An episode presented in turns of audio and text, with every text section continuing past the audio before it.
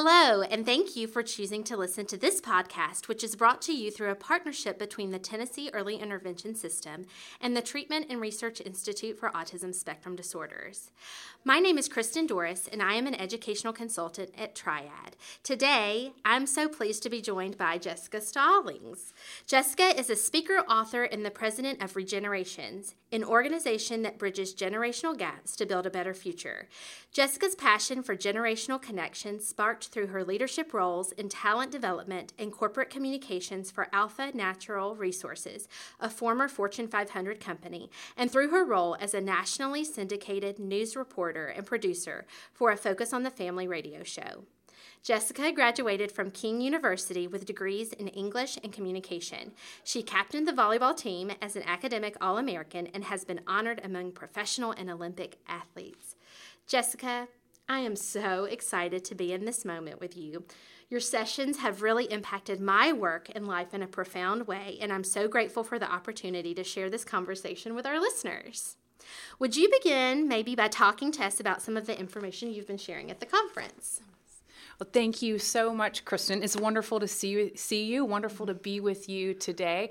And yes, it's my joy to get out and talk about how we can understand and connect across generations to build better outcomes. So it's awesome to be at this conference today, and I appreciate so much the mission and the difference that early interventionists are making in the lives of kids and families and in our communities. And so when you think about it, when you're going out and to work with different families, you're interacting with all kinds of different generations, grandparents and parents and kids, and the ability to kind of understand and connect becomes really important.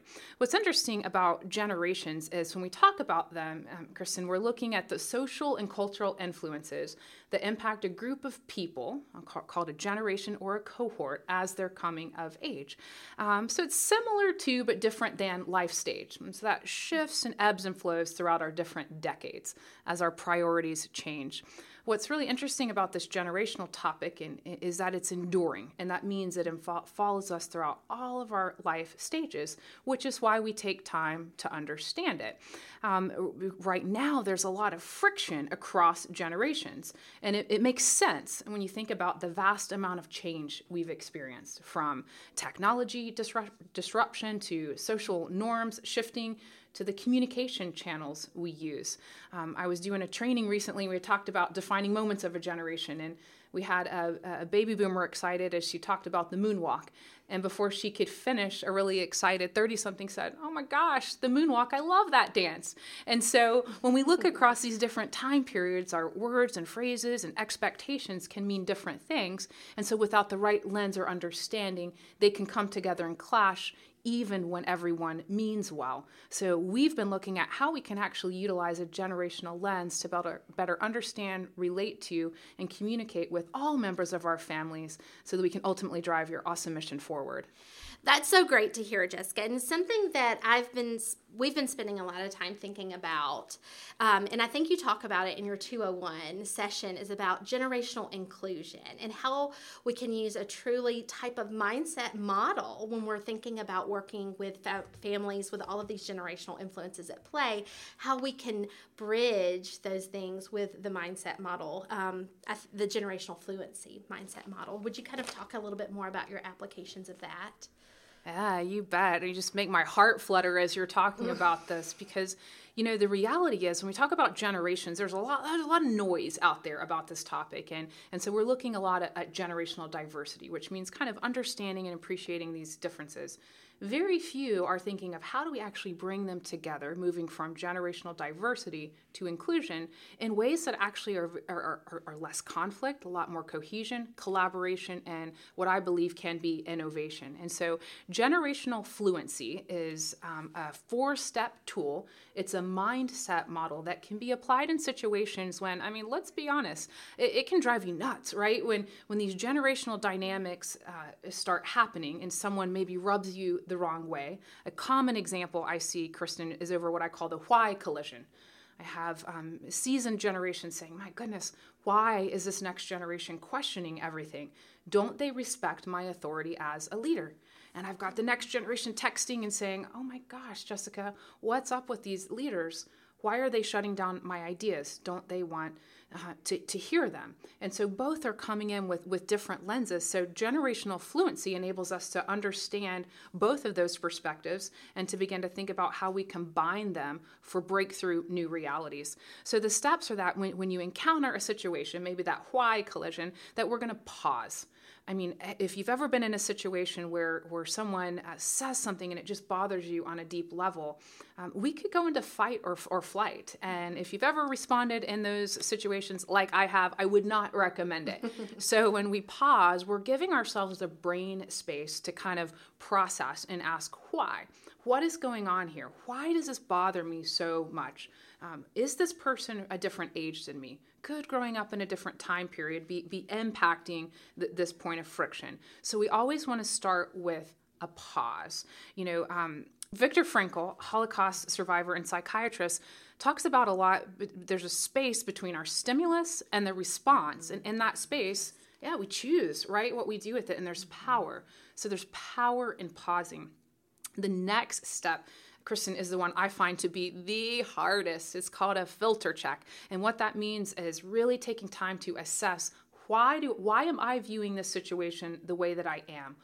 What is impacting my lens?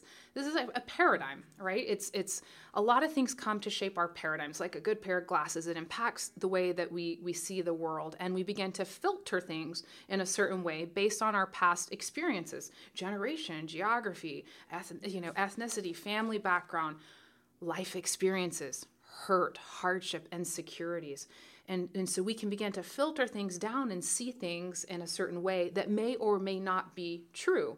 And so we have to be really brave to say, how's my lens? Just like going to the eye doctor to check your prescription or to make sure your eye exam is you're still at that 20/20, it's just a good practice to build in. So when we're in that layer of filter checking, we also want to check for biases. And biases are just things that we're either we're kind of filtering towards something that we're for or against something, and it's typically known for being against something. And so we have conscious and unconscious bias. Unconscious bias is we all do it. We all come into the room with the lens and we're seeing the world. It's kind of a way of taking a lot of information that we're exposed to at any one moment, but our brain can only handle 40, so we begin to filter it down. It's a way to make decisions. It's a way to be alert and aware. So an example I give is I recently bought my first toilet. Oh, yes. I know. It's really impressive, right? It's hashtag adulting. Mm-hmm. And before this experience, I never, ever would think about a toilet or never go to a bathroom and fixate on it. But in a season when I'm making a decision about which one to buy, you better bet everywhere I went, like, wow, would you check out that elongated bowl? That's looking good. Or look at that round one. So it's kind of like if you're looking for a car, you want to buy a car, you start seeing that car everywhere. That's unconscious bias. So we need to be aware of it and check and make sure that it's in a good place. Conscious bias is when we are making a hard decision that, okay, this is the only way to see something. So elongated toilet bowls are the only type of toilet bowls that are best for America. That's where we have to be really careful. Mm-hmm. So, Kristen, it's interesting. Every scientific breakthrough happens at the paradigm level, yet we rarely pause to see how our filter is doing. And so in this step, it takes a lot of courage. We may go in and we may need to see, wow, we need to update our lens. It's a bit fuzzy in there. That can be scary and hard, but it's so important to do. We can also have blind spots. So having a trusted friend or an advisor help us can go a long way. So we pause, we make brain space to think about things rationally. Then we're going to check our own filter. And then we're going to take a step back. And this is called perspective taking. And this simply means considering other points of view. Could there be another way of viewing the same situation? And is it bad or wrong, or is it just different? Right. Could it actually be used to make us stronger? So when we do perspective taking, we consider, wow, what could it be like for that person? So could it be that growing up in a time period where we used a tape player and we have to stop, hit, rewind, put it over, then the tape comes out everywhere, that maybe when we come into a communication or into the workforce or into a family situation, that our expectations aren't that it's rapidly taken care of. Or if we grew up in a time period with the tap of an app, you know, you've got non-GMO Panera delivered to your doorstep with a drone. Like it's going to be a different expectation set.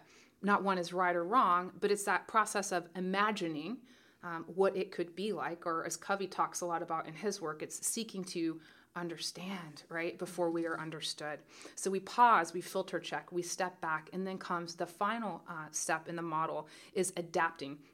This is really thinking through how we can meet the other person where they are and or combine our perspectives to create more innovative solutions. So when we think about adapting, three kind of ways I think about it, Kristen. One is commonalities. I mean, oh my gosh, we have way more in common than we do different, even across generations. All this friction and everything we're seeing, it's actually we want the same things. We're just going about it with different styles. So a good example of this is, let's say each generation were like Nike, and you see the Nike brand. We all just want to do it, right? This just do it. We're all on board with that. Boomers would maybe say, just do it. Xers would say, why do it? And millennials would be like, oh, snap, you know, we just did it. So, but we all want to do it, but we're bringing in these different styles. So we want to start with the things we have in common. It's also called drawing the larger circle.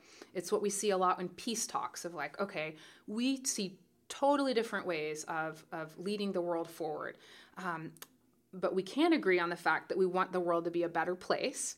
And we can agree that we love our grandkids and we want to leave something awesome for them. So that's where we start. So when we adapt, start with commonalities. The second is kind of moving our thinking between this or that to this and that. Maybe it's not yes, but it's yes and this type of thinking, maybe we could mentor and reverse mentor, meaning that we all can learn from each other. And this is a powerful shift. Malcolm Gladwell, really great author, thought leader, paradigm shifter, talks about in the workforce, and he looks at how movements are organized from the civil rights movement to Occupy Wall Street to how different generations form in the workplace. And he talks about the hierarchy model that we saw in the civil rights movement and in the boomers, and then the millennials on kind of the other side of the spectrum, and more network-based and movement-based. Not one of them is right or wrong. One can really help start and spark, and the other can really help sustain. So it's a yes and. How do we bring this together, maybe in a more integrated style? Maybe that could lead to more innovative solutions. So another idea, when we're adapting, we're building on our commonalities. We're using yes and rather than yes but thinking. And the third idea is when you have kind of some staunch views coming together. So maybe we have the elongated toilet community and we have the round toilet bowl community, and they both really believe they're right. The next idea is some of Covey's work talks about third alternative, and that's saying, okay, your way or my way is first alternative, your way is second alternative. Could there be a third alternative that's not a compromise of just like, oh, I'll let go of this and you let go of that and we'll meet in the middle? No, this is saying there's a way that can transcend both of our ways to something that's better than we could ever imagine. And so it begins by asking, is there a better way? And what does that look like? It's getting diverse people and intergenerational teams together, whiteboarding out, man, what could this be? You know, Kristen, so many of the groups I work with love all of these ideas, but typically the phrase I hear next is, right, but we could never do that because, well, in this type of thinking, no, that's not what we look at is we can if. So when we put our aspiration or our goal in the same sentence with the challenges we're facing, what research shows is that pushes us out of path dependency. And when we answer really challenging questions like that, instead of saying we can't do it, we can if. It starts really pushing us to new types of reality. So it's a model that I've seen work very, very well, that when you hit that situation, apply, pause, filter check, step back, and adapt. And I think you'll be really pleased with what you see. Well, in just a short time of thinking through those steps, it's had a powerful influence on my work as an EI provider and beyond, even working as colleagues with other team members. So thanks for sharing that with the listeners. I know they will enjoy thinking about applying it to their work. I know you mentioned that you have a new book coming out. Would you kind of share a little bit more about its release and maybe some of the information it's going to contain? Yes, you bet. So it's so fun in the work that I'm doing. It's every every day I'm learning and growing, in large part because I get to meet awesome people like you and here, and we share together. And I think it's one of my greatest joys. So in the past 5 years of starting ReGenerations, and as I've been out listening and learning, I've seen a couple things happen. Number one is there's a lot more understanding of the topic. And in some ways, we've talked about generations so much, there's a little bit of a fatigue setting in. And we've talked about them as all of the differences, and we're focusing on the differences rather than the great question you asked about inclusion. How do we come together? How do we do it? That's what this book will be working on. So it will be an expansion of my current book. So you're going to get a snapshot of why does this topic matter? I'm a huge believer in framing and stewarding the conversation and insights, because when taken out of that frame, it could be used for stereotyping or be misused. So we're going to frame the topic, a cheat sheet of understanding each generation, how to connect, relate to them in meaningful ways. We have all brand new Gen Z insights in the book, and a whole chapter on them. I call it going under. I have been under, plugging in a ton of hours to really understand what we're finding out about Gen Z, why, and what does it mean. And so the whole first book is about generational diversity. The second is inclusion strategies. So how do we move beyond insights into collaboration and innovation, both from an individual perspective and a team perspective? So you're going to find insights to bridge the gaps. You're going to find each chapter will have a tool to try and do it with your team.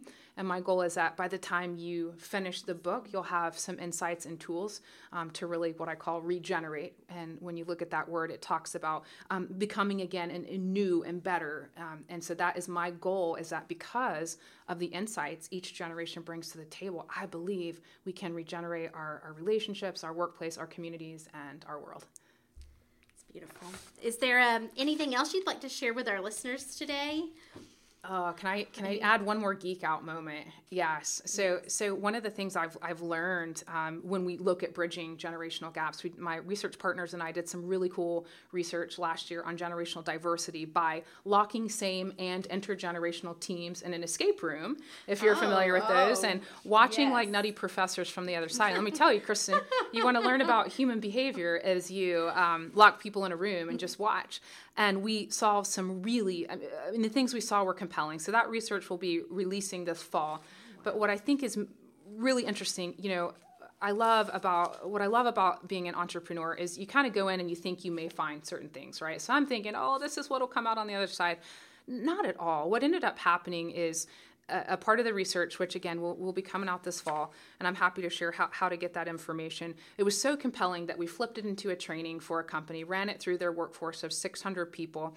But to get to the topic of inclusion, when you work with escape games, part of the challenge is it's a 1-hour game, it's expensive, bussing all your employees back and forth is a real challenge. So out of that mini pop-up, we made this tabletop game. So it's the same kind of concept, but in a tabletop form.